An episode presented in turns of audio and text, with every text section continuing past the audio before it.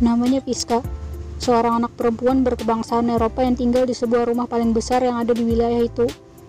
Ia punya keluarga yang lengkap, namun kurang rasa peduli antar satu sama lainnya. Piska punya seorang kakak laki-laki bernama Hansel. Hubungannya dengan Hansel tidak begitu dekat, karena Hansel sering pergi keluar bersama teman-temannya. Orang tua mereka pun sebenarnya sudah tak harmonis lagi, apalagi kakak, ayah mereka. Ia sudah sering membawa wanita lain masuk ke dalam rumah mereka, sementara istri atau ibu dari Fiska dan Hansel, ia biarkan terkurung dalam kamarnya, sebab Ajura sudah tak lagi dapat berdiri dan berjalan akibat kecelakaan yang dialaminya dua tahun yang lalu itu. Fiska dibiarkan bebas mau ngapain saja atau pergi ke mana saja tanpa ada yang melarang dan mencarinya. Tapi Fiska tak melakukan hal itu. Ia sering ada di dalam kamar ibunya untuk menemaninya sepanjang waktu. Sejujurnya, Fiska sangat merindukan hubungan keluarganya kembali seperti dulu lagi.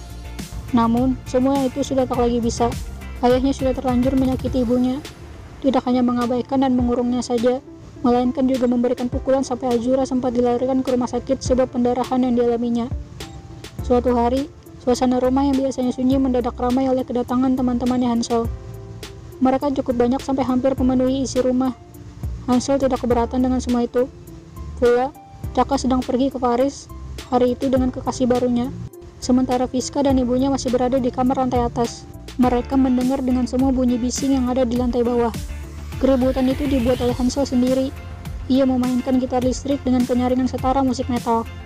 Rizka menutup pintu dan jendela rapat-rapat agar suara berisik itu tidak sampai mengganggu ia dan ibunya. Setelah itu, Rizka pergi ke bawah untuk mengecek apa yang sedang dilakukan kakak dan teman-temannya itu.